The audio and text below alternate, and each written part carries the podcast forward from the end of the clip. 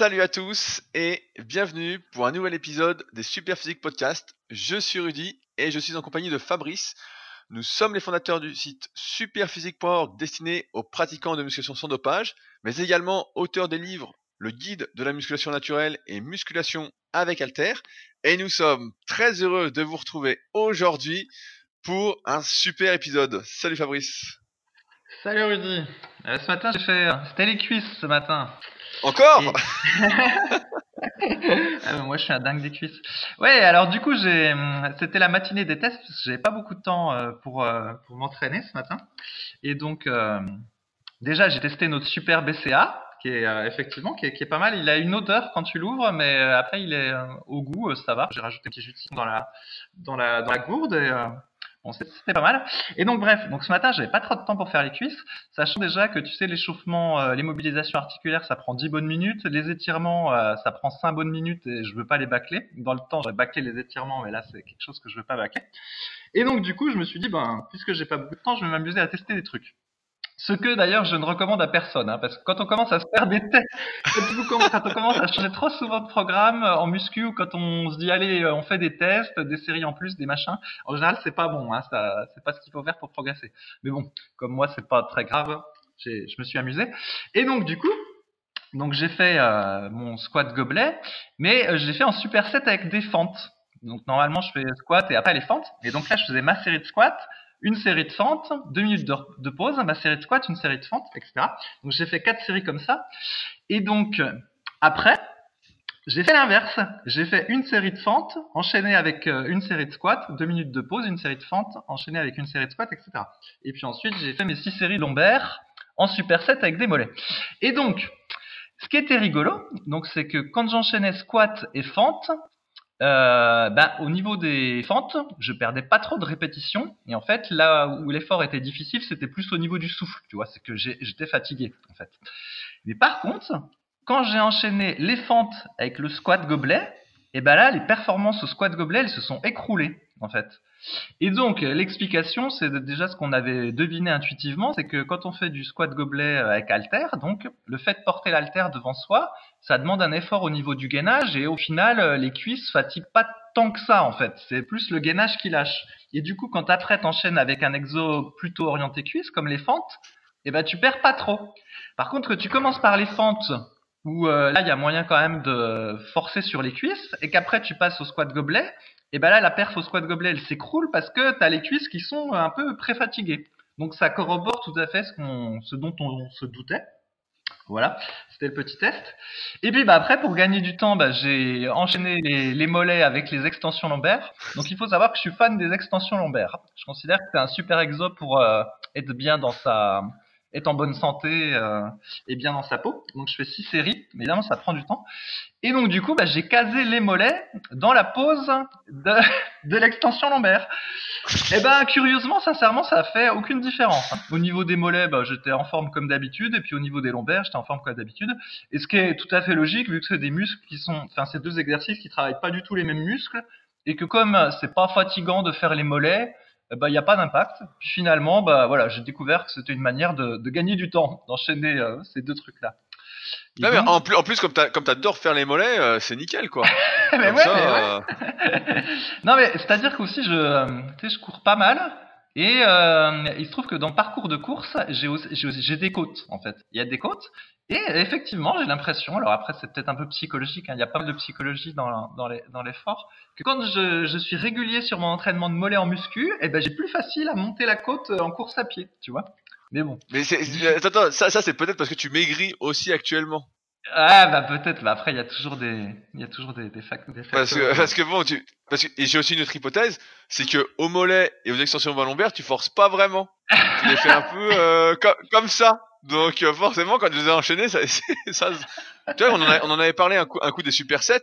Moi, j'aime bien aussi pour gagner du temps parce que j'ai du mal à prendre des longs temps de récup, etc.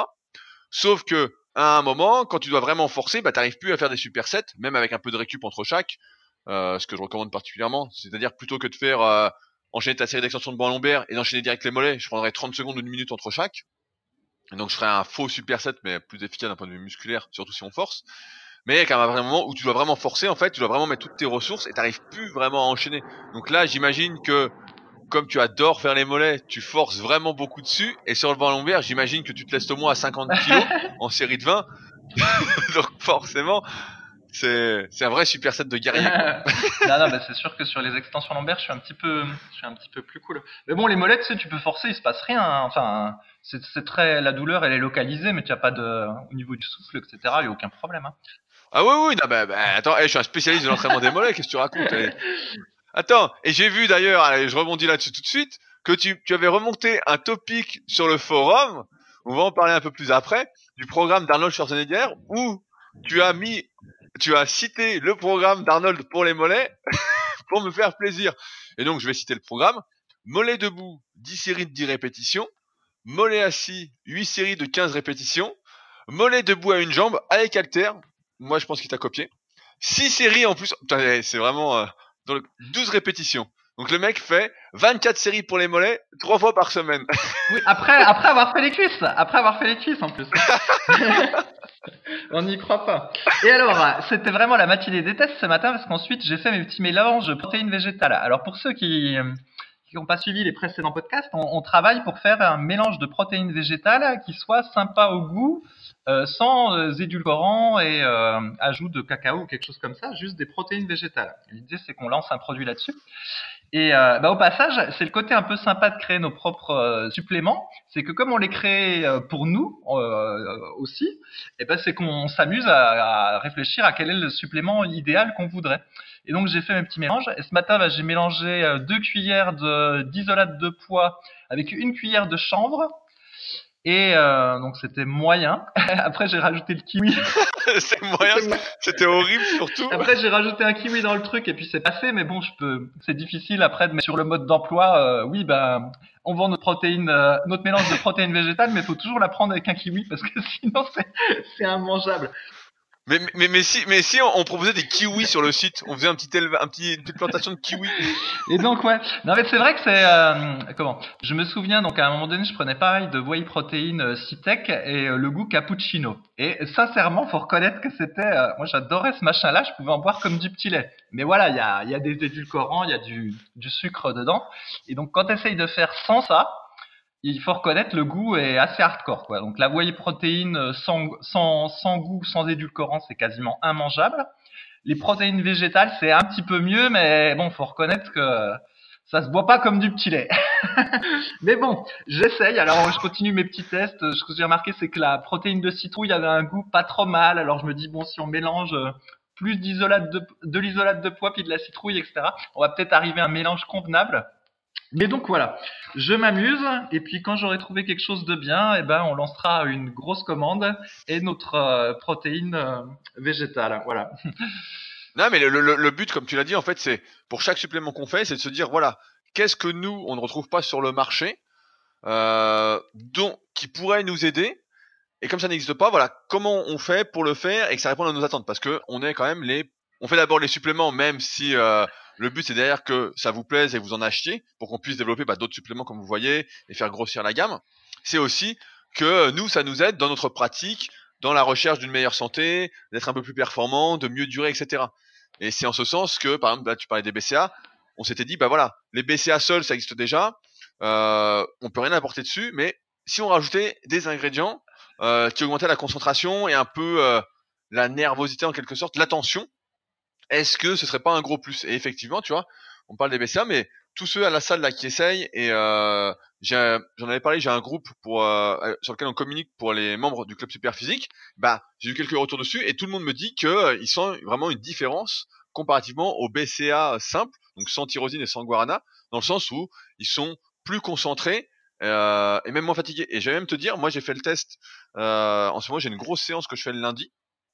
Euh, qui dure euh, presque 3 heures. Bon, euh, mes séances sont toujours assez longues hein, parce que je mets un sacré temps à m'échauffer et puis il y a pas mal d'exos donc avec divers euh, patterns. Donc euh, je pousse, je tire et je fais même du rameur dans cette séance.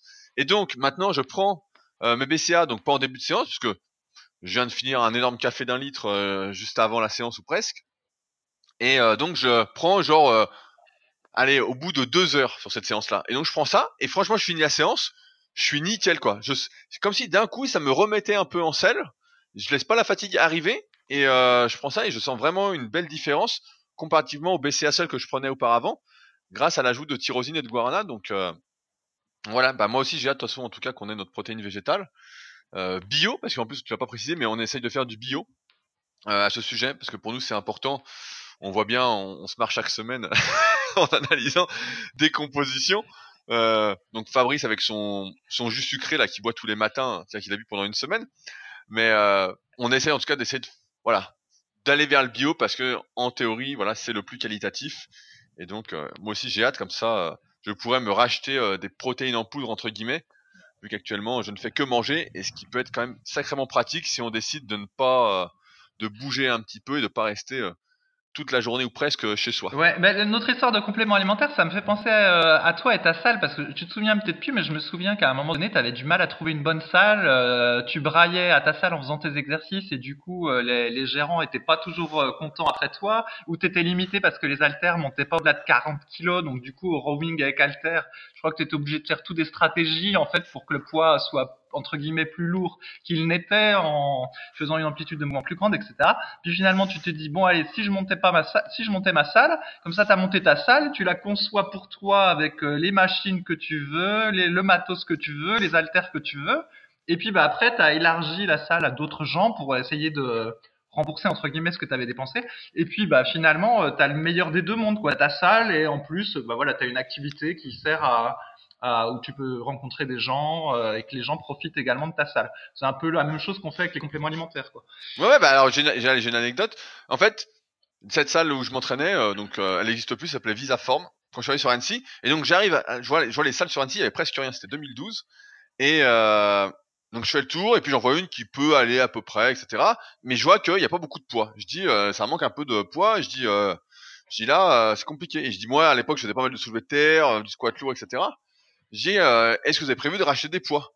Et donc le commercial euh, de l'époque dit oui oui on, on, en a commandé d'ailleurs, euh, on va recevoir etc. Je dis ouais je dis, parce que là si je m'entraîne plus personne ne pourra rien faire. Et donc je dis bon bah ok je m'inscris. Le commercial était était assez bon euh, commercialement parlant justement. et donc premier jour j'arrive pour m'entraîner et je me souviens je relançais un cycle soulevé j'étais en série de 6 ou 8 à 180. Et donc je prends les poids donc c'est quatre plaques de 20 et euh, je le soulever de terre, donc en reposant la barre à chaque fois. Et là, je vois, tu sais, dans mon dos, j'entends deux mecs qui courent vers moi, quoi. Et je me dis, c'est quoi Donc, euh, je finis ma série. Et les mecs me disent, mais qu'est-ce que tu fais et tout Bah, je dis, je fais du soulevé de terre. Euh... Je dis, voilà. Ah, mais on n'a pas le droit de faire ça ici. Je dis, attendez, moi, euh, quand j'ai parlé pour m'inscrire, on m'a dit, il n'y a pas de souci, on va arracher des poids, etc. Le mec me dit, ah ouais, mais fais attention. Bon, bon, les mecs, déjà, première séance, n'étaient pas contents. Donc, j'ai plus deux trois mois après, ils reçoivent des poids. Alors là, c'était le sketch. Ils avaient acheté deux plaques de vin. Deux plaques de 20 kilos. Alors attends, donc à l'époque, pareil, je faisais de la presse à cuisse et tout, donc après le squat. Et la presse à cuisse, donc était une bonne presse à cuisse. S'il y en a qui recherchent, j'aimais bien la presse à cuisse euh, Panata. J'avais hésité avec la Hoist que j'ai au Super Six. Et enfin bon, je sais plus combien je mettais. Et quand je faisais de la presse, donc j'arrivais exprès un peu plus tôt que euh, l'affluence, et donc je prenais tous les poids de la salle en fait plus personne ne pouvait rien faire en fait. C'était plus possible de s'entraîner, il y avait plus de poids, je pouvais plus faire de coucher, il y avait plus rien. Et donc, c'est pas que je braillais en fait, mais c'est que en fait je m'entraînais et donc après comme je m'entraînais, bah, ça attirait d'autres mecs qui voulaient s'entraîner et donc à la fin le midi, comme moi je m'entraîne souvent en fin de matinée, bah, on était 15 ou 20, tout le monde était en t-shirt super physique et voulait s'entraîner et donc à la fin ils devenaient fous, les gérants, les profs et tout devenaient complètement fous. Euh, donc en fait euh, ça devenait euh, impossible quoi ça devenait impossible. Donc au final, euh, effectivement, je me suis dit bon, qu'est-ce qu'on fait? À Annecy, les salles n'avaient pas encore trop, euh, c'était trop développé. Il y avait toujours que 3-4 salles. Et au final, j'ai dit bon allez, on trouve un local. On a trouvé un local en plus euh, pas très loin de Villaforme, de là où je m'entraînais. Donc en fait, ce qui s'est passé, c'est que euh, j'ai trouvé un local. Arnaud est déménagé en plus du nord pour s'occuper de la salle parce que moi j'avais pas trop le temps de m'en occuper. Et comme tu l'as dit, en fait, le but c'était de faire euh, ma salle en fait avec mon matériel, pouvoir s'entraîner tranquille, euh, pas d'horaire. Et en fait, parce que moi j'aimais pas justement ces salles qui fermaient des fois, genre le week-end à 15h le samedi, c'était fini en fait. Et toi, des fois, tu voulais t'entraîner le samedi en fin de journée ou. Et on se dit bah voilà, je vais créer ma salle. Donc au début, il n'y avait pas trop de, on n'avait pas trop de budget, etc. Donc on louait. Et progressivement, après, j'ai dit bon voilà, ceux qui veulent venir peuvent venir, mais Ok. j'ai jamais trop développé la salle parce que on n'a jamais fait vraiment de publicité, à part qu'on en parle dans les podcasts, ou voilà, ou sur les réseaux, mais il faut vraiment me suivre ou suivre Super Physique pour savoir qu'il y a une salle Super Physique qui existe. J'ai encore vu un mec la semaine dernière qui m'a, je rencontrerai après, mais que j'ai rencontré, il me dit mais euh, Rudy Koya, mais t'es sur Annecy? le, mec, ça fait 7 ans que je suis sur Annecy, il savait même pas, donc tu vois, c'est assez drôle. Et en fait, voilà, comme tu dis, après il y a des gens qui viennent et par le bouche à oreille, qui viennent s'y entraîner, et donc c'est la bonne ambiance, et c'est vraiment cette émulation euh, positive, cette émulation collective qu'on essaie d'instaurer déjà sur le club super physique. Et donc effectivement, c'était répondre à un besoin de se dire voilà, moi je trouve pas ce que je veux. Alors que maintenant sur Annecy, tu vois, si on était maintenant, bah, j'aurais sans doute pas ouvert la salle parce qu'il y a beaucoup beaucoup de salles comme euh, des fitness parks, des on air, il y a bientôt Basic Fit qui arrive, il y a, il y a des 10, il y a au moins 15 salles qui sont ouvertes en 3-4 ans. Donc je pense que euh, si c'était maintenant, je pense pas que j'aurais ouvert la salle, mais en tout cas c'est cool maintenant d'avoir quand même sa salle et pouvoir faire un peu ce qu'on veut. euh, c'est quand même assez sympathique. hein, comme euh, si vous avez déjà vu nos vidéos, notamment sur les Super Games, on voit bien la salle dessus. Alors après, effectivement, c'est un investissement, c'est pas mal d'investissement. Et avant qu'elle soit remboursée, sans faire de pub, etc., je pense que on a le temps de, de, voir quelques dizaines d'années passer.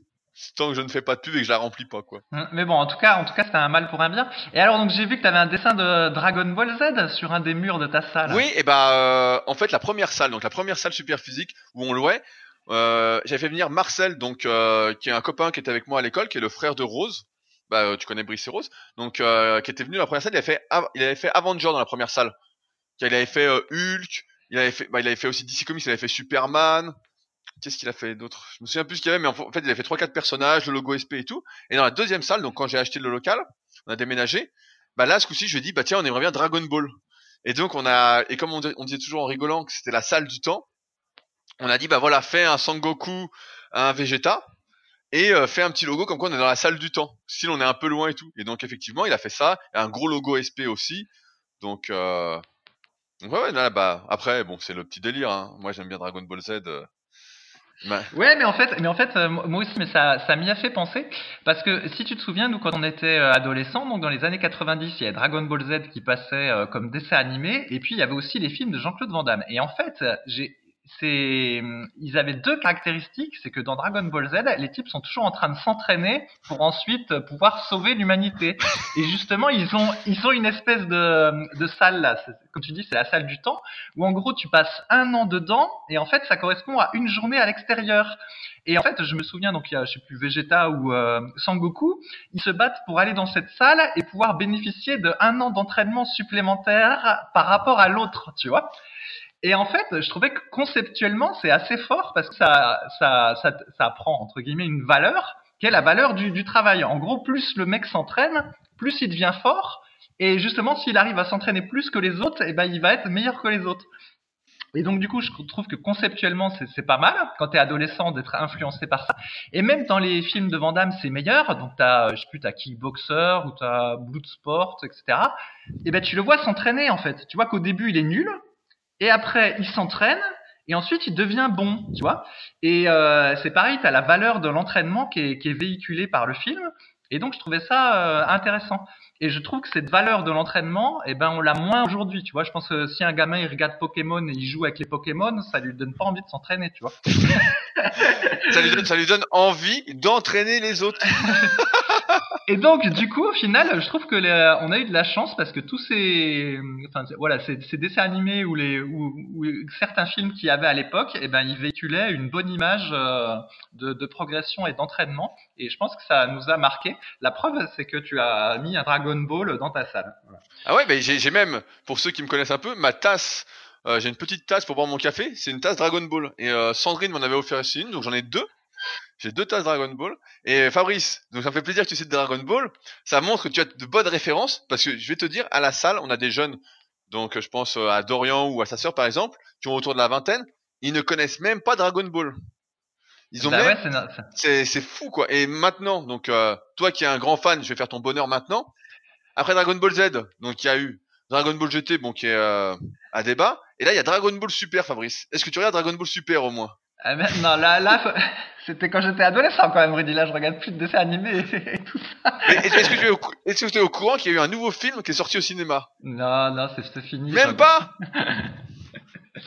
C'est comme. ils ont, ils, ont re- ils ont refait l'histoire avec Broly. Tu te souviens de Broly? Eh oui, oui, c'est Dans l'OAV qui a les 7 cheveux ou. Mm, Eh ben, ils ont refait l'histoire là.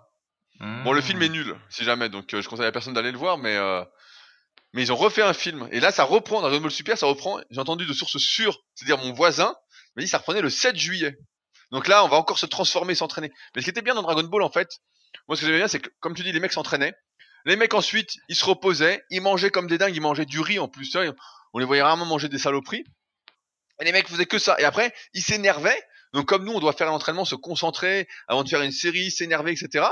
Et puis ça suffisait pas. Bah, le mec se faisait, euh, il foirait, par exemple, tu foires ta série, le mec se reposait, se réentraînait, et puis revenait plus fort en fait.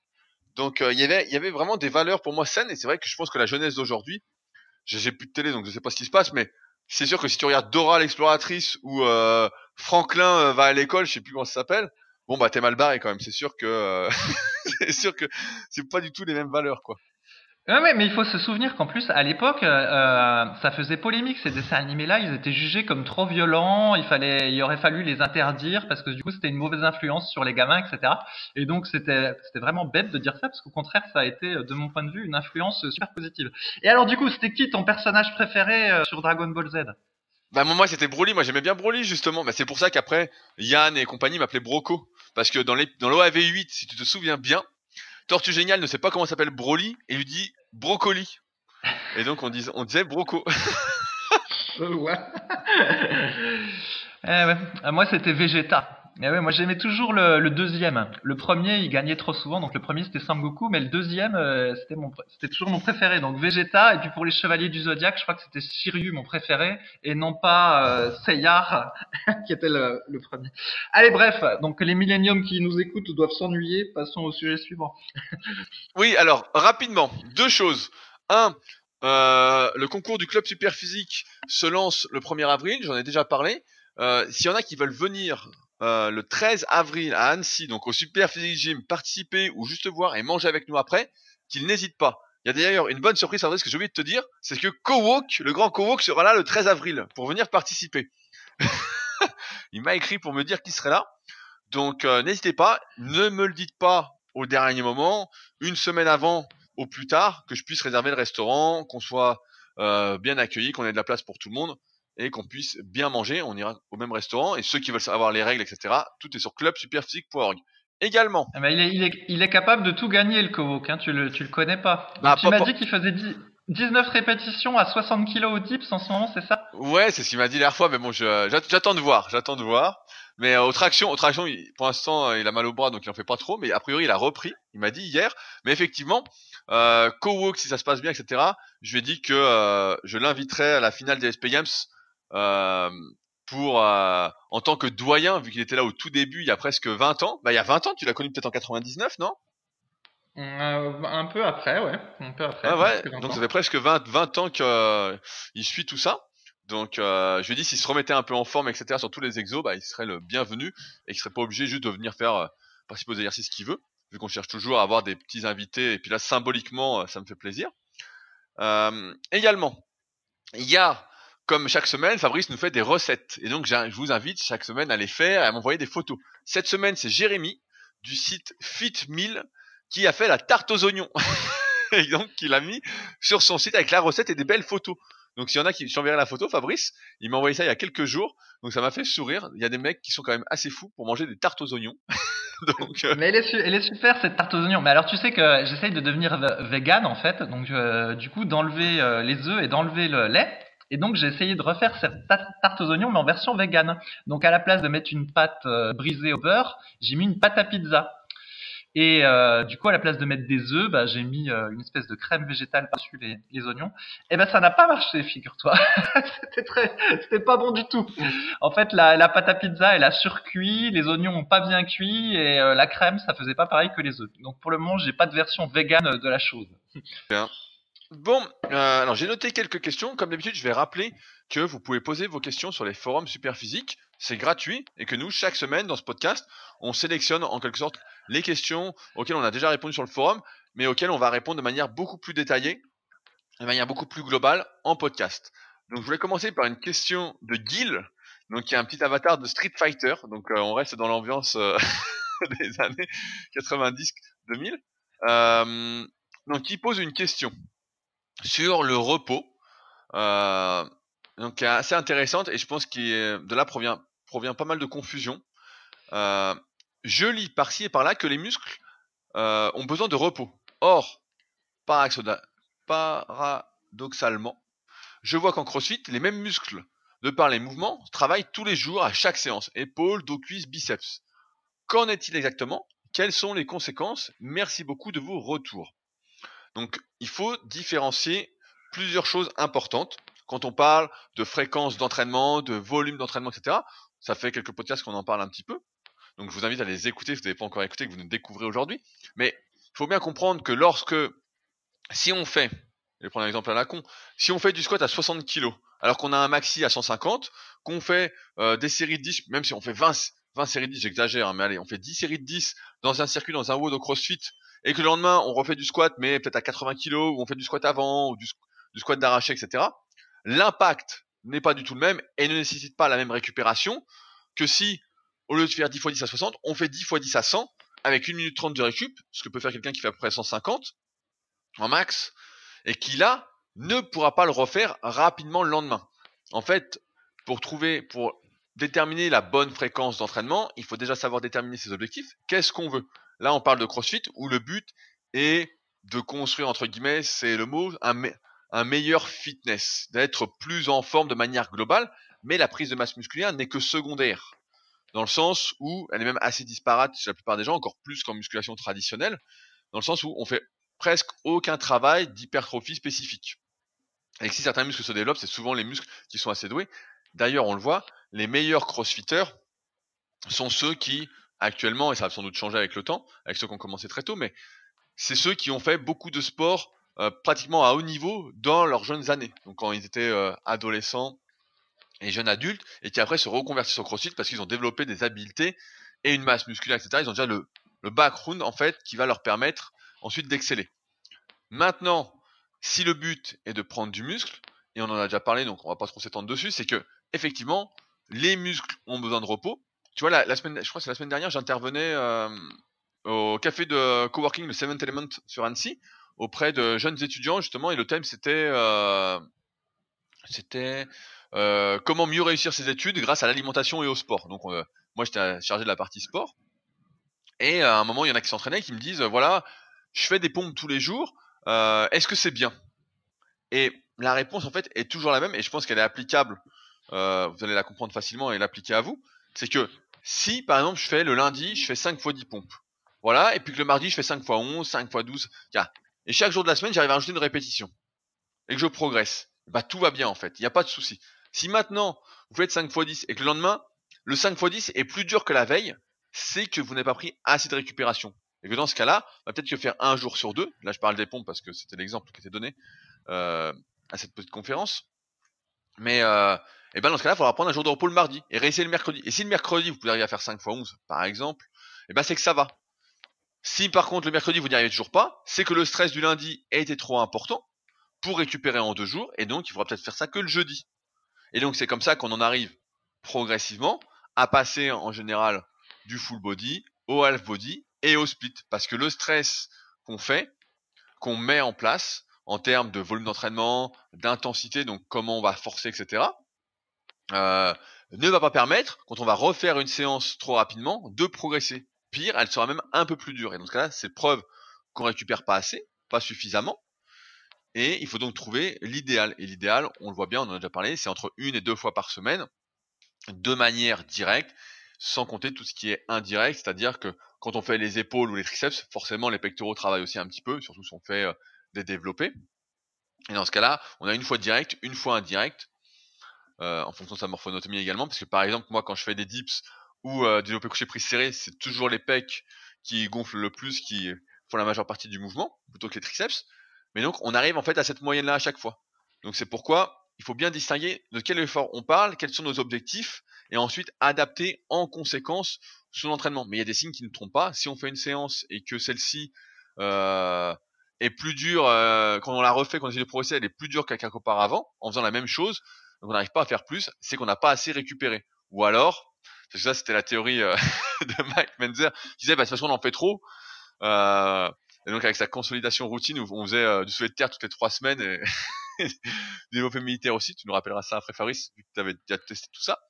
Euh, c'est il y a un juste milieu en fait à trouver et c'est celui qu'on donne en général sur Superphysique, à savoir entre 8 et 12 séries par muscle en moyenne à chaque séance, au bout d'un certain moment, mais auquel on arrive assez rapidement. Fabrice? Ouais, parce qu'en en, fait, cette, cette histoire-là, c'est très simplifié. Effectivement, on disait, c'est la théorie du stress. Donc, en gros, quand on s'entraîne, on fait du stress, et après, le muscle il grossit en réponse à ce stress. Et puis, à chaque fois, il y avait les deux analogies. En gros, euh, si tu vas au soleil, euh, tu vas une heure au soleil, euh, tous les jours, bon ben ça ira, tu pourras peut-être bronzer. Par contre, si tu passes toute la journée au soleil, et eh ben tu n'y crames puis tu bronzes pas. Ou alors il y avait une autre analogie qui était la corne. Euh, que tu peux avoir sur les, mains ou les pieds. Voilà, si tu euh, euh, te sers de tes mains et de tes pieds, je sais pas moi, deux heures par jour pour faire une activité manuelle, et eh ben, petit à petit, il y a de la corne qui va se créer autour de ta main ou sur ton pied. Alors que si tu fais ça 12 heures par jour, il va pas y avoir de corne, c'est juste que tu vas avoir la peau usée. Voilà. Et donc on se basait toujours sur ces analogies-là, mais en fait on s'est aperçu que c'était beaucoup trop simplifié parce qu'il y avait il y, a, il y, a, plusieurs choses en fait qui sont impactées. Le stress, il n'est pas unique. Et donc, euh, il y a, euh, on va dire, le stress nerveux, le stress musculaire, le stress articulaire et, tendineux. Grosso modo, si on résume, c'est les trois grandes classes qu'il peut y avoir. Et ce, que, ce dont on s'est aperçu, c'est qu'on pouvait s'entraîner euh, très dur dans une séance de musculation en faisant des tas de répétitions forcées, des tas de répétitions négatives ou des choses comme ça. Et ça, ça provoquait un stress nerveux énorme. Et du coup, le, le nerveux, entre guillemets, avait besoin de beaucoup de jours de récupération, alors que le musculaire, entre guillemets, était pas trop impacté et aurait pu permettre de reprendre une séance plus tôt. Et pareil, on a vu aussi qu'au niveau des articulations, et c'est particulièrement vrai pour les épaules, qui ont tendance à être sollicitées dans tous les mouvements de muscu, et eh ben, euh, même si musculairement ou nerveusement, des fois, on pourrait se rentraîner, eh ben, au niveau de l'articulation ou du tendon de l'épaule, eh ben, il faut mieux ajouter un petit jour de repos parce que sinon on va finir par se blesser. Et en fait, du coup, euh, l'entraînement de muscu, tel qu'on le propose, en fait, c'est un subtil équilibre entre le stress musculaire, le stress nerveux et le stress articulaire, de sorte que ils aient à peu près le même cycle de récupération. Vous voyez? Et donc typiquement, par exemple, le soulevé de terre, si vous, vous pouvez vous en faire du soulevé de terre de manière brutale, à fond, euh, en forçant comme une brute, et ça va vous demander peut-être deux semaines de récupération au niveau nerveux tellement c'est tellement c'est éprouvant nerveusement. Alors que musculairement, si vous aviez fait euh, bah, des extensions lombaires, eh ben vous pouviez peut-être travailler les lombaires une fois par semaine ou deux fois par semaine parce que c'est beaucoup moins exigeant nerveusement.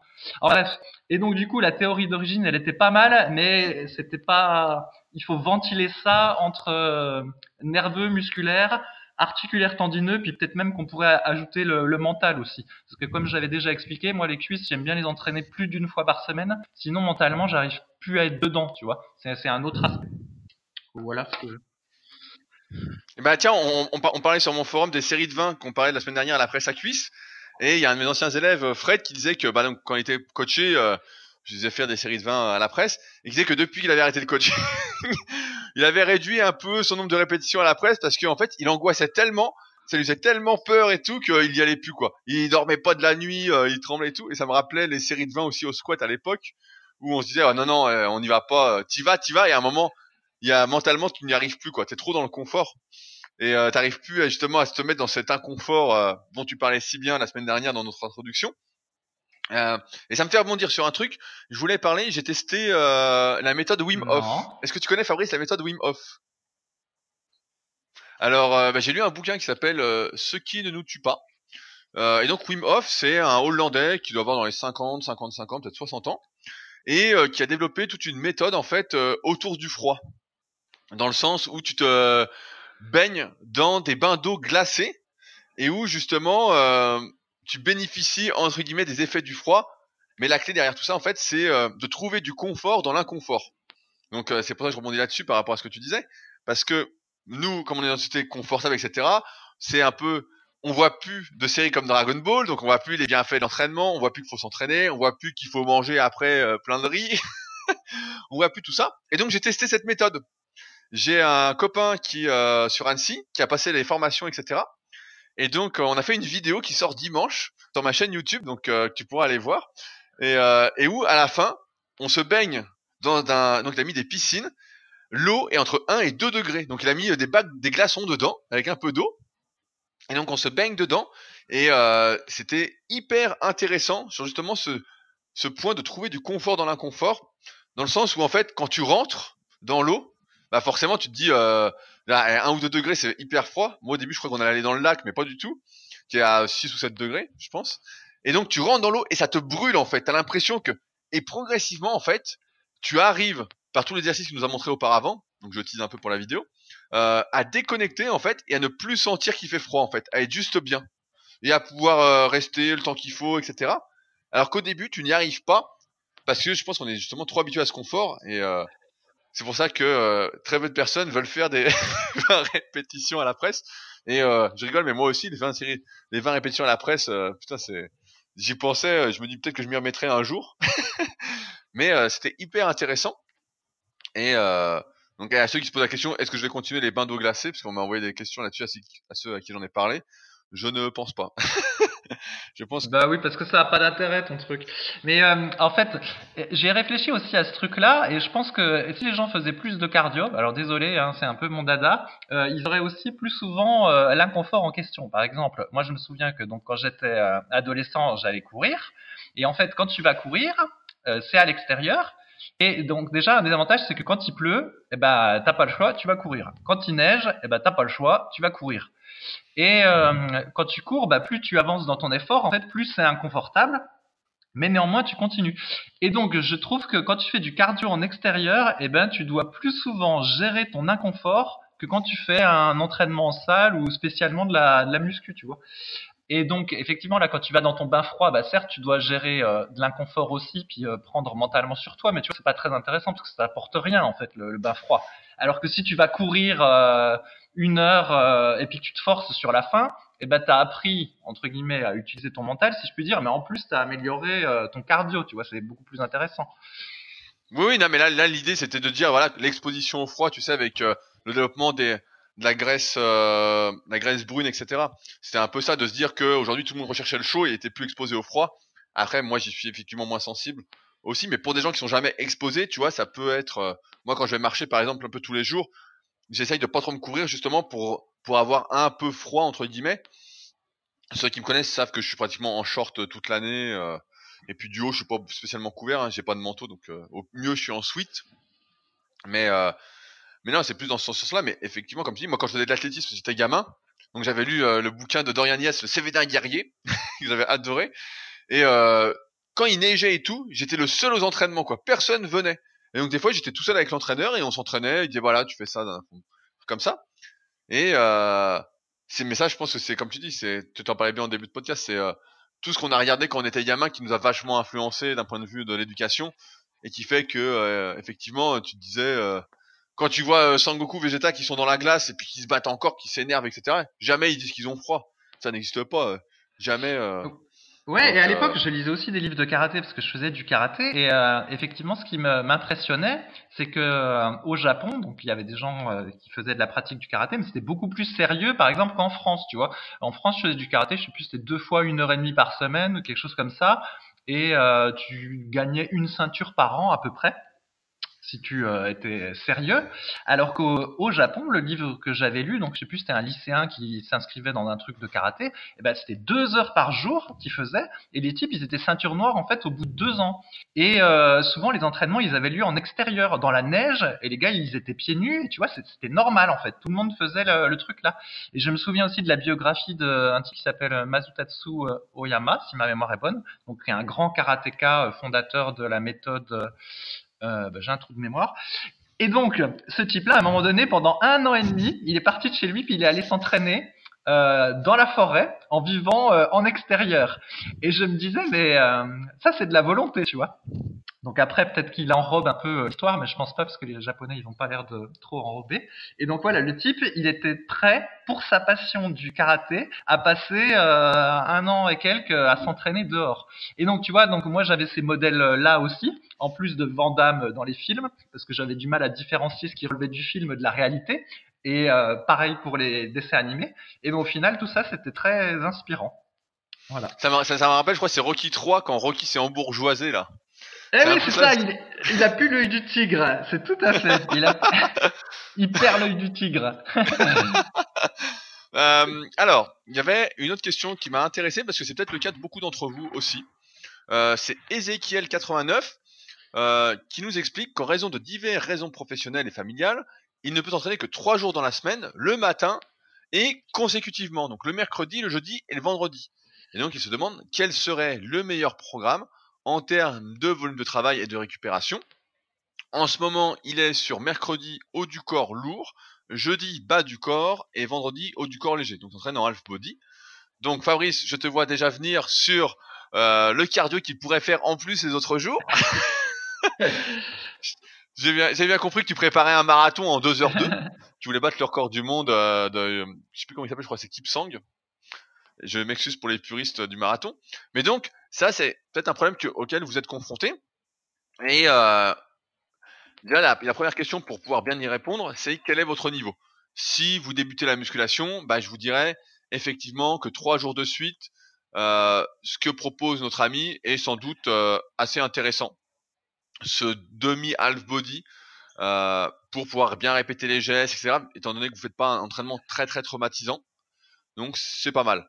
Maintenant, si vous êtes un peu plus intermédiaire, c'est-à-dire par exemple vers le niveau silver du club super physique et plus, bah là, c'est là qu'il va falloir réfléchir à la meilleure répartition entre les muscles pour pouvoir vous entraîner trois jours de suite et euh, espérer progresser, tout en sachant évidemment que ce n'est pas l'idéal, s'entraîner trois jours de suite, mais que là, comme vous n'avez pas le choix, c'est toujours mieux de s'entraîner que de ne pas s'entraîner.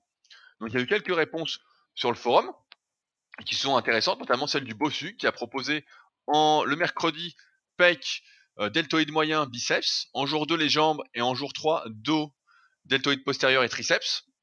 Donc comme on voit, là c'est une répartition que j'aime particulièrement parce qu'elle montre en fait quelque chose euh, qu'on dit souvent quand on s'entraîne 3 jours par semaine, c'est qu'on peut pas tout faire à fond et dans ce cas-là il faut euh, négliger entre guillemets certains muscles. Et là, on voit que les épaules sont un peu moins travaillées, euh, ce qui n'est pas un mal étant donné qu'elles sont déjà travaillées beaucoup avec les pectoraux et le dos, euh, et que ça n'a pas particulièrement d'impact, sauf si vous visiez le championnat du monde ou les Jeux Olympiques.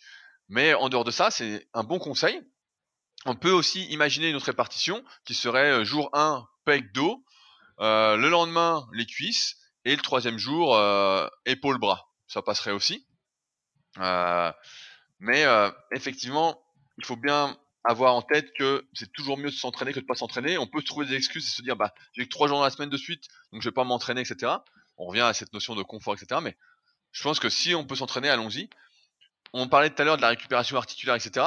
Donc si on en est rendu à s'entraîner trois jours consécutivement, il faut peut-être également aussi revoir ses ambitions de progrès, euh, ses ambitions plutôt globales à la baisse et se dire voilà, je m'entraîne pour me faire du bien, pour la santé, pour durer et progresser ensuite.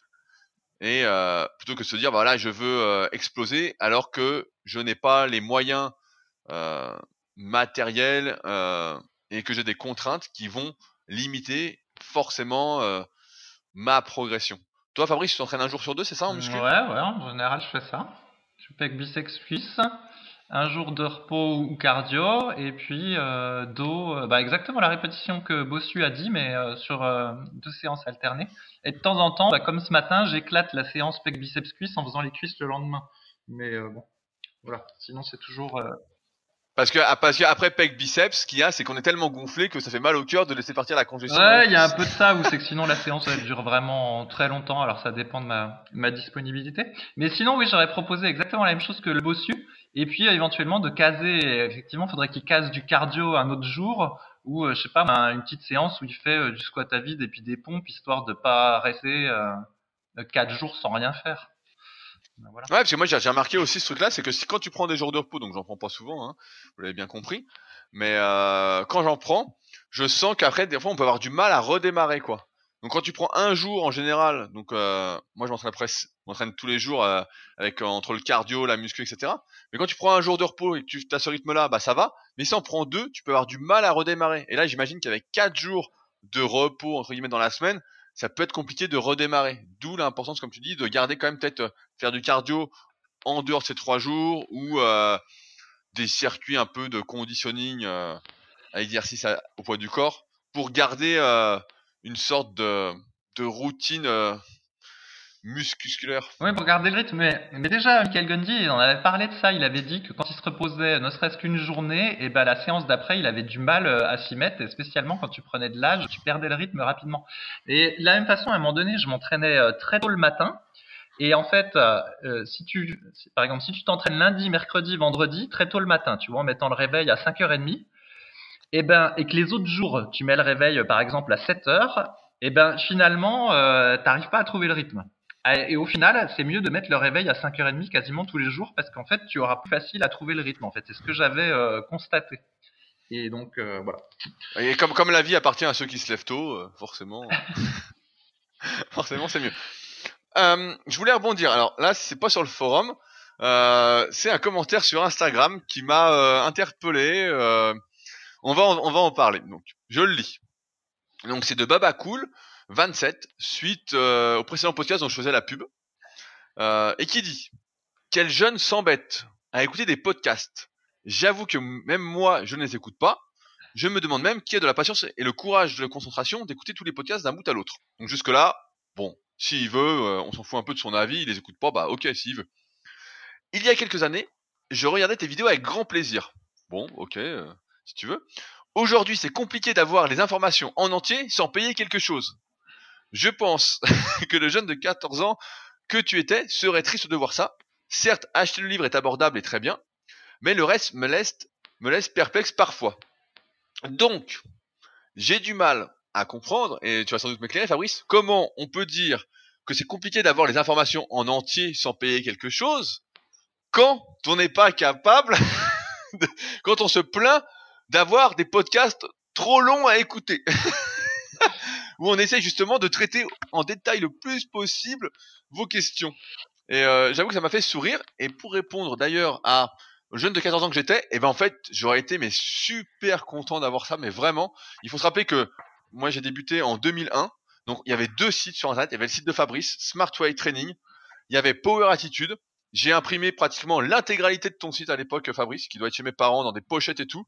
Et je les lisais, je lisais, lisais, tout, tout ce qui existait. Et dès qu'un site sortait, à l'époque, j'utilisais le moteur de recherche Copernic, bon, qui n'existe plus. Et euh, je cherchais tous les jours des trucs en muscu pour voir ce qui sortait, ce que je connaissais pas, etc. Et je ponçais absolument tout, mais vraiment tout ce qui existait. Euh, et donc c'est comme ça que j'avais été abonné au monde du muscle. J'avais acheté ensuite les anciens numéros, euh, tous les premiers numéros, donc ils étaient de 1975. J'avais vraiment tout acheté, quoi. Donc moi, j'aurais été vraiment super, super content. Et euh, je me dis que peut-être ce message de Baba Cool est euh, l'opinion de beaucoup qui se disent que les informations sont très dures à trouver aujourd'hui, quand en fait on en arrive à une autre question que j'ai reçue à la conférence au café de coworking, qui est que comment faire aujourd'hui pour trouver les bonnes informations? Parce que ce qu'il faut dire, c'est qu'on est plus dans un surplus d'informations aujourd'hui. Voilà, tout le monde donne son avis, etc. Quelle que soit la plateforme, quel que soit le réseau social. Mais les informations qu'on donnait il y a 10 ans où il y a euh, presque 15 ans en termes d'articles, sont toujours présents sur Superphysique. Sont toujours là. Ça n'a pas disparu. Les articles sont toujours là. Les vidéos qui ont été faites il y a 10 ans sont toujours là. Et donc, en fait, pour moi, c'est plus facile de trouver des informations sans payer qu'à l'époque. D'ailleurs, il n'y avait pas grand chose de payant à l'époque. À partir du moment où on est vraiment intéressé par un sujet. Et d'autre part, à partir du moment où si on débute la musculation, en fait, on évite de se disperser avec plusieurs sources. On se concentre, comme on l'a déjà dit plein de fois, sur une seule source à la fois. Ce faut au départ, c'est éviter de partir dans plein de sources différentes, de prendre l'avis de tout le monde. S'il faut suivre une personne, celle que vous préférez, pas forcément nous, hein, si on vous plaît pas, c'est pas grave. Mais je pense qu'au bout de 45 ou 50 minutes où on en est, vous nous adorez. Mais euh, prendre une seule source et suivre. Et euh, voir où ça emmène, etc. Alors après, il y en a, c'est plus ou moins bien, mais dans tous les cas, vous arriverez au moins quelque part. Et si vous accrochez, vous pourrez alors creuser d'autres sources et vous former, etc mais j'ai trouvé ce message euh, très intéressant parce que pour moi, il se contredisait complètement euh, par rapport à ce qu'on essaye de faire avec ces podcasts. On essaye justement de répondre à fond à vos questions, de vous vraiment d'aller en détail. Et c'est justement pour les plus motivés les podcasts. C'est pas pour ceux qui sont pas motivés. Et quand on n'est pas motivé et qu'on dit ouais c'est trop long, nan, et qu'on après on dit on a du mal à trouver des informations, j'ai envie de dire bon mon gars, euh, le monde va mal. On vit pas dans le même monde. Tu n'as pas regardé Dragon Ball quand tu étais jeune. Ouais, mais c'est surtout que il a, pas bien compris le, truc. En fait, effectivement, la formation, soit tu peux commencer gratuitement en lisant les articles de Superphysique, comme tu l'as dit. Après, tu peux compléter avec nos livres ou euh, éventuellement encore avec les formations de Rudy ou le coaching de Rudy. Et le podcast, c'est de ce que j'appelle de l'info entertainment. En fait, c'est on donne des infos et en même temps, il y a du divertissement. Et l'intérêt du format podcast, en fait, c'est que tu l'écoutes en faisant ta marche du jour ou dans ta voiture ou dans le métro évidemment, si tu es euh, assis puis que pendant une heure, tout ce que tu fais, c'est écouter le podcast, c'est pas une heure très efficace. L'idée, c'est de faire autre chose en même temps, et c'est pour ça que nous, on aime bien ce format podcast, et que nous-mêmes, on écoute des podcasts dans euh, notre vie de tous les jours, parce que tu peux faire autre chose en même temps. Alors que justement, les petites vidéos YouTube de 10 minutes, moi, j'aime pas du tout ce format, parce qu'en fait, tu ne peux, entre guillemets, que regarder la vidéo YouTube et pas faire autre chose en même temps. Et euh, en plus, les vidéos souvent elles sont courtes et les sujets sont pas euh, abordés euh, sont abordés de manière disparate, donc t'as pas de, fil conducteur. Et donc c'est pour ça qu'on s'est mis à faire ce format-là podcast. En fait, c'est quelque chose d'un peu différent. Mais celui qui veut une ligne directrice de A à Z, et eh ben là dans ce cas-là, c'est nos livres ou éventuellement les articles du site Superphysique. C'est deux choses différentes. Voilà. Oui, après il faut bien comprendre que quand un produit est payant, par exemple une formation, un livre numérique, etc., comme la méthode super physique, en fait, c'est pas que les informations qui sont dedans ne sont pas disponibles sur le site super physique ou dans nos articles, etc. C'est juste que tout est au même endroit et est organisé via une certaine logique pour que ce soit plus facilement compréhensible, intégrable et qu'on puisse s'y référer en cas de questions, etc. C'est ça en fait. Alors après, effectivement, il n'y a pas les, les analyses morpho-anatomiques en vidéo disponibles gratuitement, mais la plupart du contenu est déjà disponible. On fait tellement de contenu, etc. Mais c'est juste qu'on gagne du temps en fait. Si vous débutez, vous allez vous dire, bah voilà, euh, tiens, je veux tout d'un coup, je veux pas lire 1000 articles. Je veux directement euh, le condenser ou le truc. Mais euh, oui, c'est c'est pour ça que ça m'a fait sourire ce message. Je me suis dit bon, où est-ce qu'on va? C'était vraiment la folie quoi. Je voulais rebondir sur un message que tu as remonté sur le forum, Fabrice, un vieux message donc euh, il est en train de s'ouvrir, voilà, qui était de Vincent, notre ami suisse de l'époque avec qui on avait de grands grands débats, euh, et qui a une réputation, je viens de voir, de zéro sur le forum. euh, qui, on avait ce débat-là qui était la force d'un muscle est-elle proportionnelle à son volume? Et donc on a eu des débats, donc pendant longtemps, etc. Donc avec Vincent qui comprenait rien. Et je voulais qu'on revienne là-dessus parce qu'il y a pas mal d'incompréhension, encore une fois, sur cette notion de force-volume dans le sens où on peut voir euh, des personnes qui sont très fortes, entre guillemets, donc qui soulèvent, qui ont une force euh, démontrée via des exercices très élevés et qui n'ont pas de muscles, et à l'inverse, des personnes qui sont plus musclées et euh, qui sont qui soulèvent moins lourd. Donc j'ai vu que tu avais remonté ce petit sujet et qu'on a bien rigolé. Et donc je vais te citer pour lancer un peu le, le débat, on sait que la progression en force d'un individu sur un exercice donné dépend essentiellement de trois choses. La coordination intramusculaire, la coordination intermusculaire, la taille de la fibre musculaire. Si l'endurance de force est assez corrélée au volume musculaire, la force maximale peut être augmentée de manière importante, en améliorant les facteurs nerveux. Jusqu'à quel point peut-on devenir fort grâce à l'amélioration des facteurs nerveux? Et là, tu mets une vidéo d'un athlète chinois, donc j'invite tout le monde à aller sur le forum Superphysique pour voir ça. Donc le titre du sujet c'est la force d'un muscle est-elle proportionnelle à son volume? qui fait euh, qui fait 56 kilos et qui fait 200 donc qui musculairement on peut dire n'existe pas. On est d'accord que d'un point de vue visuel il n'existe pas et qui fait 226 kilos au squat soit 4 fois son poids du corps.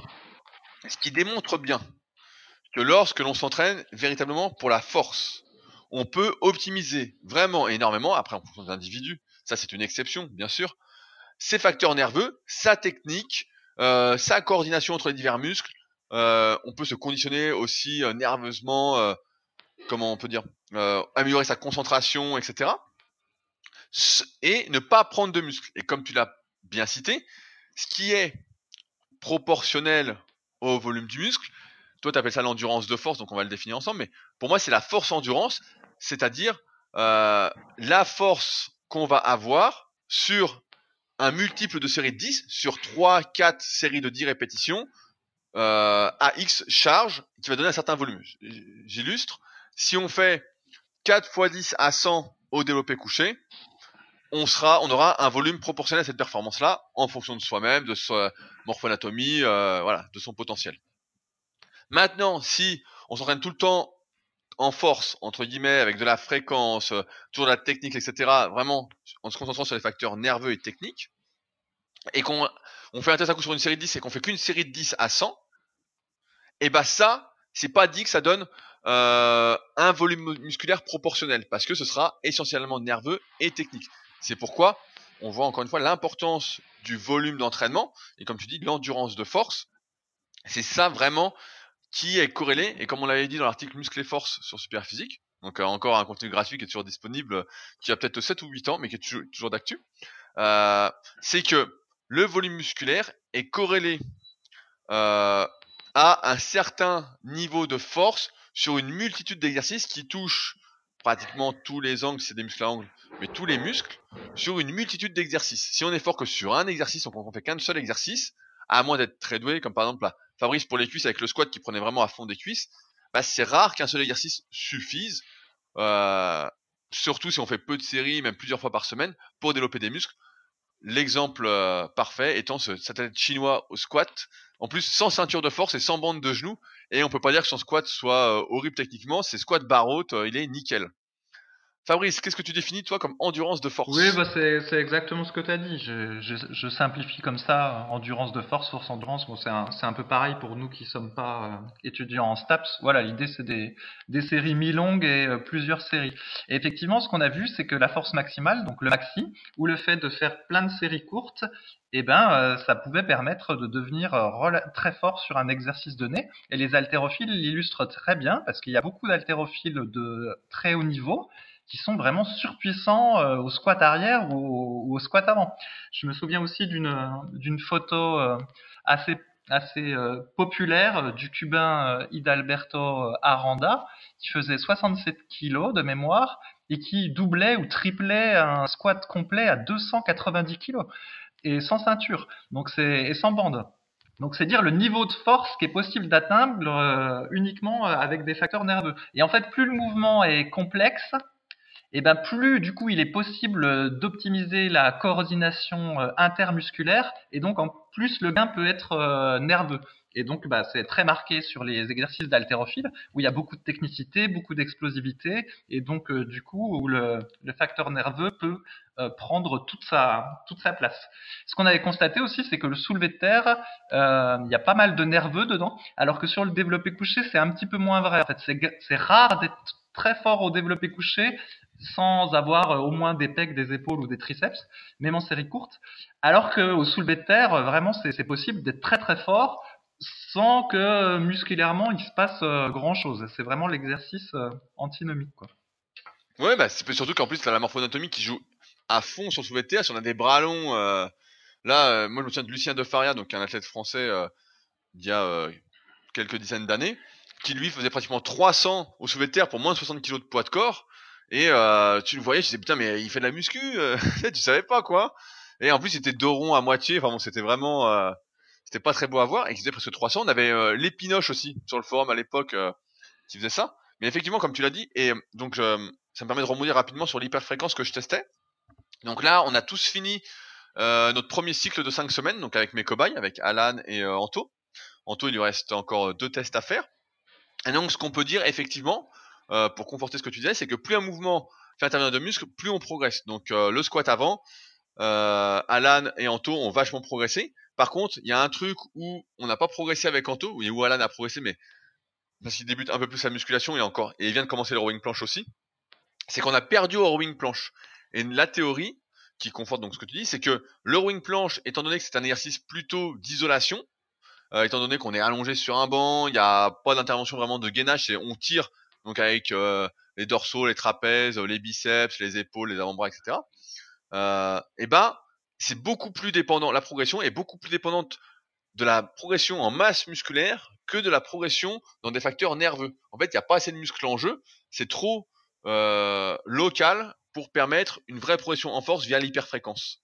Et donc c'est pour ça que euh, là, au, terme de ces cinq semaines, on a rechangé notre entraînement pour refaire un entraînement de dos normal qui fait prendre du muscle, qui fait prendre du dos, etc. On avait dû perdre un petit peu en faisant que du rowing planche euh, pendant un moment, du moins perdre d'autres parties qui peuvent aider à progresser dessus. Alors qu'à l'inverse, sur le squat avant, ça a bien marché. Et euh, sur le coucher, ça a bien marché aussi, dans le sens en fait où en en faisant plusieurs fois par semaine, donc là on en faisait trois fois par semaine, on peut travailler sa technique en fait. Et quand je dis sa technique, c'est-à-dire euh, travailler son ouverture thoracique, cambrer un peu plus, euh, travailler son couloir, donc descendre vraiment toujours au même endroit, être plus solide, son gainage, etc. Et ça a bien marché, donc pas autant qu'au squat avant, mais ça a quand même pas mal marché. Après, par contre, euh, sur euh, dips et euh, traction, c'était pas mirobolant. Ça a bien marché, mais c'est pas mieux qu'un entraînement classique, on va dire. Donc, ça rebondit sur ce que tu disais et ça le confirme très justement. Si peu de muscles sont en jeu, la force vient presque essentiellement de la masse musculaire et on le voit bien sur l'exercice d'isolation. Plus c'est un exercice d'isolation, plus la masse, la progression en force endurance dépendra de l'augmentation de la masse musculaire. Et à l'inverse, plus l'exercice est complexe, à faire intervenir de muscles, et plus la progression en force peut devenir nerveuse si on ne fait pas attention de faire un volume suffisant d'entraînement, que ce soit en termes de nombre de séries et de nombre de répétitions.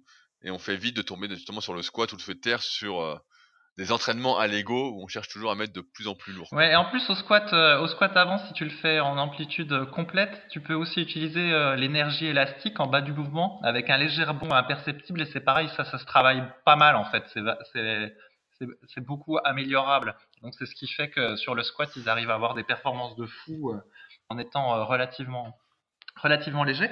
Après, un autre point, mais là, faudra pas me citer sur le sujet parce que je suis c'est peut-être une bêtise, mais j'avais lu euh, un article qui disait que dans les années, euh, je sais plus 70, enfin, dans ces années-là, dans ces années-là, donc il y avait les haltérophiles, il y avait les Russes essentiellement, puis ceux d'Europe de l'Est qui dominaient euh, la discipline. Et en fait, les Russes, ils dominaient plutôt dans les catégories poids lourds, alors que les Bulgares, ils dominaient plutôt dans les catégories poids légers.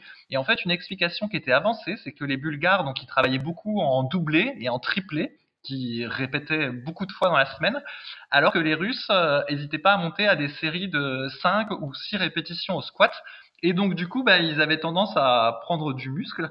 Et donc c'était plutôt les catégories poids lourds chez les Russes qui étaient très forts, alors que chez les Bulgares, c'était plutôt les, poids plus légers. Alors après, je sais pas si c'est vrai ou pas ça, mais ça, corrobore un peu ce qu'on dit, ou quand on reste sur des séries très courtes et puis de l'hyperfréquence, eh ben on peut prendre de la force sans trop de muscle, alors que dès qu'on fait des séries un peu plus longues, entre guillemets, ben, on a plus de chances de prendre euh, du, du, muscle, quoi, et de développer moins les facteurs nerveux. Après, faut bien avoir, faut, bien avoir en tête que sur le long terme, c'est-à-dire sur plusieurs années, la force peut-être la force exprimée sur des mouvements complexes peut être limitée par un manque de masse musculaire, en sachant également que la masse musculaire, plus on en a, entre guillemets, plus elle protège, euh, plus elle prévient les blessures. Donc c'est pourquoi, au bout d'un moment, le nerveux, tout ça c'est bien, on peut vraiment monter très très fort, encore une fois en fonction de son potentiel, sa morphoanatomie, etc., ses antécédents. Mais au bout d'un moment, on sera obligé de faire vraiment de la musculation en série longue pour reconstruire, pour construire de la masse musculaire qui sera un nouveau potentiel à exploiter par ce travail nerveux ensuite. Donc c'est vraiment une boucle euh, qui se suit, c'est euh, du nerveux, du nerveux, du nerveux, je coince, je fais du muscle, et hop, je refais du nerveux, du nerveux. Si on fait que du nerveux, etc., on euh, court à la blessure à coup sûr ou presque.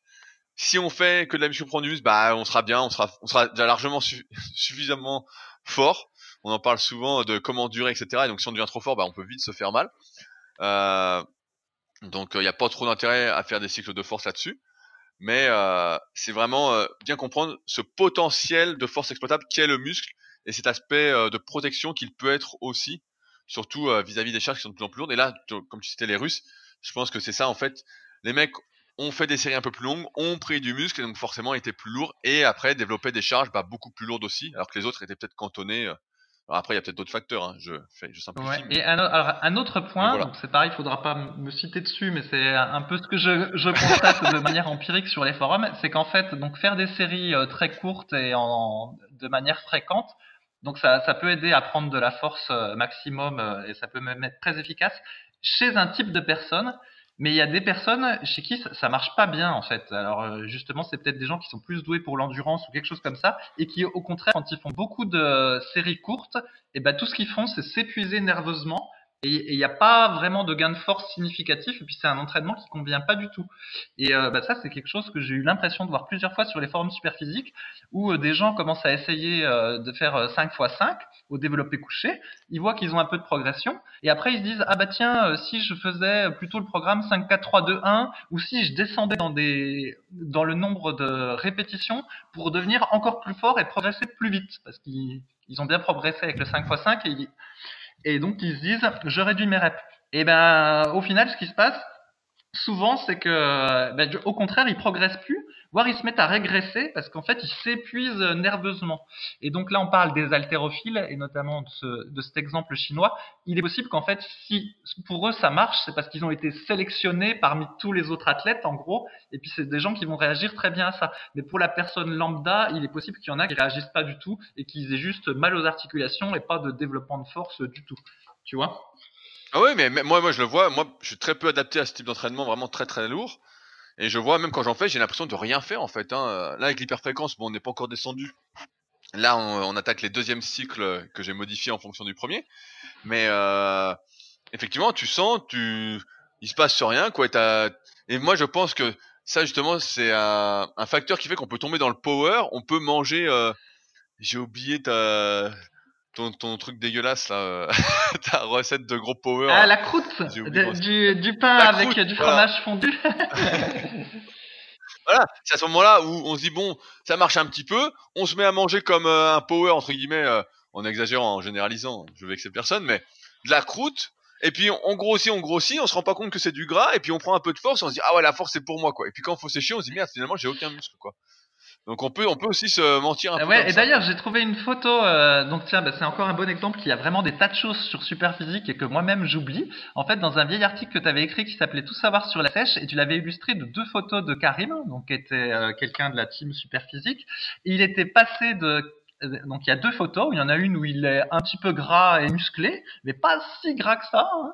et une autre où il est euh, toujours musclé et relativement sec. On voit ses abdominaux, ses veines sur les bras, etc mais néanmoins pas si sec que ça. Hein. Il n'a pas les abdos décou- découpés. Et tu dis dans l'article, à votre avis, combien de, kilos il a perdu pour euh, faire cet avant-après? Et en fait, il a perdu 17 kilos. Il est passé de 97 kilos à 80 kilos. Et franchement, il n'était pas si gras au début et il n'est pas si sec à la fin.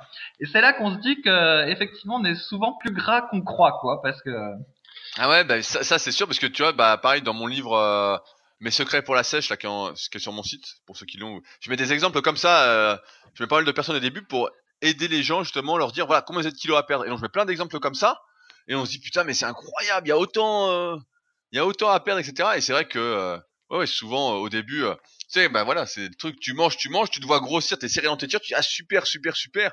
Il suffit que tu te regardes pas trop les abdos et puis bon euh, tu dis ah bah c'est bon je suis bien. Puis quand tu sèches, tu te rends compte que c'était en fait beaucoup de gras, quoi.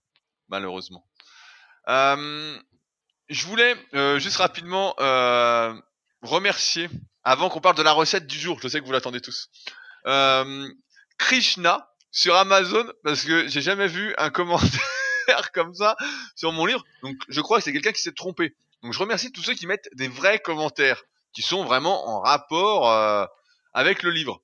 Mais Krishna a dû se tromper, puisqu'elle dit bidet de bonne facture, ergonomie et design sympa. L'assise est assez large pour voir corpulence XXL. Il m'a permis de réduire ma facture de papier toilette. Ce bidet apporte une touche sensuelle certaine à votre salle de bain. Parfait pour affirmer son hygiène avec élégance. Je le recommande. 5 Euh, étoiles. c'est un achat vérifié? Non, c'est pas un achat vérifié.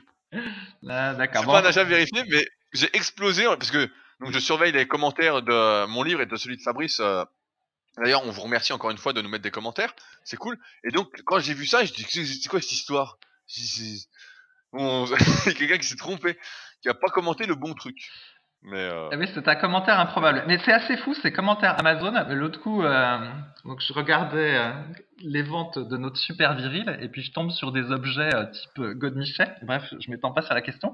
Et tu vois, qu'il y a, des gens qui commentent, euh, ils ont acheté, enfin des femmes hein, qui ont acheté un Godmichet ou je sais pas quoi, et ils te font des commentaires où ils rentrent dans le détail en long et en large avec une photo euh, du produit en question et en fait, des fois, c'est qu'ils laissent les commentaires, ils mettent une photo de leur visage, tu vois leur prénom et leur nom, quoi. Et tu te dis, mais les gens, ils deviennent cinglés avec Internet. Du coup, tu googles, tu t'imagines que tu googles le prénom et le nom de la fille et tu vois qu'elle a laissé un commentaire d'un Godmichet sur Amazon. Tu te dis, quel, quel monde de fou. Alors sur ces scènes paroles, passons à la recette du jour, Fabrice.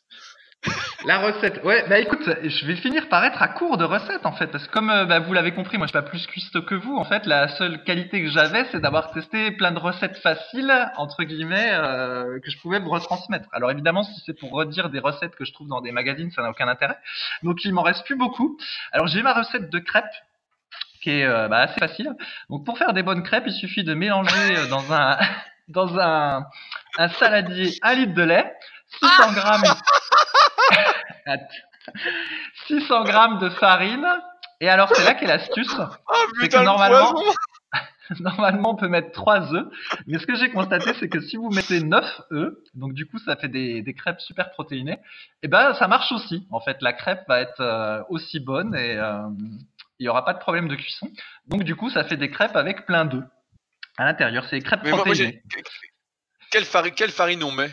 Ah ben c'est ça en fait. Je- euh, si tu mets de la farine T80, ça marche, mais effectivement normalement faut mettre de la farine euh, plutôt 55. Donc c'est pas la, c'est- pas une farine très diététique, mais bon. Mais normalement tous les types de farine ça marche à peu près. Et donc là comme je suis dans la mode vegan, euh, bah, j'ai essayé de faire sans les œufs et de remplacer le lait. Et, Et sans bah, le du lait. coup tu remplaces par du lait végétal type lait de soja. Et donc du coup, bah là diététiquement c'est beaucoup moins intéressant parce que t'as plus les œufs, t'as plus les protéines du lait et tout ça. Mais néanmoins ça marche, ça fait quand même des crêpes euh, que tu peux tartiner euh, avec du miel ou que sais-je. Mais par contre l'aspect diététique euh, et muscu, ce coup-là, eh ben, est assez loin quoi. Vivement qu'on ait nos protéines végétales pour que tu puisses mettre ça dedans. En plus de la super farine et puis euh, des laits végétaux. Là, ça fera des super crêpes. Ouais, bah, peut-être, peut-être. Voilà, c'est tous des tests à faire. Mais effectivement, donc là, j'essaye d'être vegan et c'est pas évident de convertir mes anciennes recettes que j'avais partagées en version vegan. Pour l'instant, euh, ça le fait pas trop. Mais bon, qu'est-ce qu'on ferait pas pour les, pour Oui, bah, d'ailleurs, Ah oui. d'ailleurs, ça me fait penser qu'il y a Amandine qui m'a envoyé ses rouleaux de printemps. Donc suite à notre précédent podcast, euh, qui m'a envoyé une photo donc euh, des rouleaux de printemps qu'elle a fait suite à la recette que tu donnais. Donc là, je ne vais pas vous demander de faire des photos de crêpes un peu banales, mais si vous avez vu que vous comprenez bien qu'on est à court de recettes et que c'est pas sur moi qu'il faut compter là-dessus, et que vous avez des idées de crêpes qui peuvent euh, être bonnes pour la musculation, etc. Euh, bah, n'hésitez pas à me les envoyer. Comme ça, on pourrait faire euh, un peu la recette des auditeurs. Et on pourrait même la tester. Et on pourrait même la tester. voilà, Si c'est pas trop dur, je, je m'engage même à la faire. Si bon, s'il faut utiliser un four, c'est sans moi. Euh, mais si c'est juste une poêle, euh, des saladiers, il faut juste mélanger et faire un peu comme dans Alien 2, moi je peux faire. Et Fabrice aussi. Et dans ce cas-là, on fera des photos avec. Donc euh, n'hésitez pas à m'écrire. Donc euh, comme d'habitude, je dis, soit sur le forum, mais même par email. Euh, de toute façon, il y a tous les contacts dans la description du podcast. Mais comme ça, on pourra tester les recettes et si elles sont bien, on pourra en parler. et ça aidera à un maximum de personnes parce que vous comprenez bien que là, avec la recette de Fabrice, on a touché le fou. Il y a du lait, de la, la farine, la farine de blé, euh, et il manque plus que le sucre. Il n'y a pas du sucre dans tes crêpes mais il y en a pas besoin. Mais sinon, tu peux mettre du sucre vanillé, mais il faut faire attention à pas tomber sur le sucre vanillé piégeux là dont j'avais déjà parlé, qui est du sucre blanc euh, caramélisé avec de la gousse de vanille épuisée et de l'arôme de vanille. ne tombez pas dans le piège. Et tout le monde a compris que Rudy lui connaît que deux recettes. Donc c'est le riz et ses cinq œufs. Donc ça c'est le matin. Et ce riz, le riz et les 300 grammes de saumon, ça c'est le midi. Eh ben, suite à tes conseils, je ne mange plus du saumon chaque semaine, mais seulement quand il y a une promotion. Par contre, quand il y a une promotion, bon, bah, je suis obligé d'en acheter beaucoup, hein. Mais euh, sinon, effectivement, je mange beaucoup de riz. Et euh, sinon, j'alterne entre viande et poisson, euh, moitié de semaine, moitié de semaine. Donc, je suis encore loin d'être vegan et végétarien, mais j'avais été, j'avais essayé à un moment de plus manger de viande. Et pendant un moment, et comme je mangeais du poisson, en fait, je sentais pas trop de différence particulière.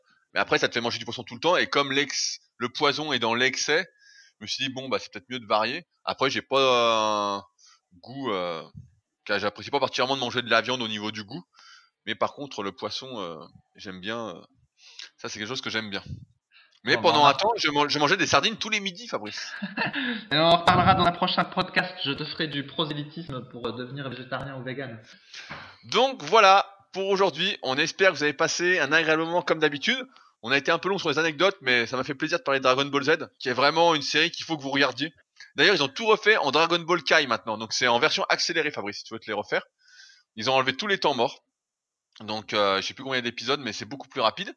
Euh, si vous avez des questions, n'hésitez pas à utiliser les forums Superphysique. Comme vous voyez, on sélectionne vos questions, on essaye d'y apporter euh, des éclaircissements du mieux qu'on peut. Si vous avez des recettes, donc écrivez-moi qu'on puisse les tester avant le prochain podcast et puis qu'on ait des recettes. Parce que sinon, Sauvez-nous Sauvez-nous, Ah, sauvez-moi surtout. Fabrice, on a compris qu'il mangeait beaucoup trop. Donc, euh, n'hésitez pas.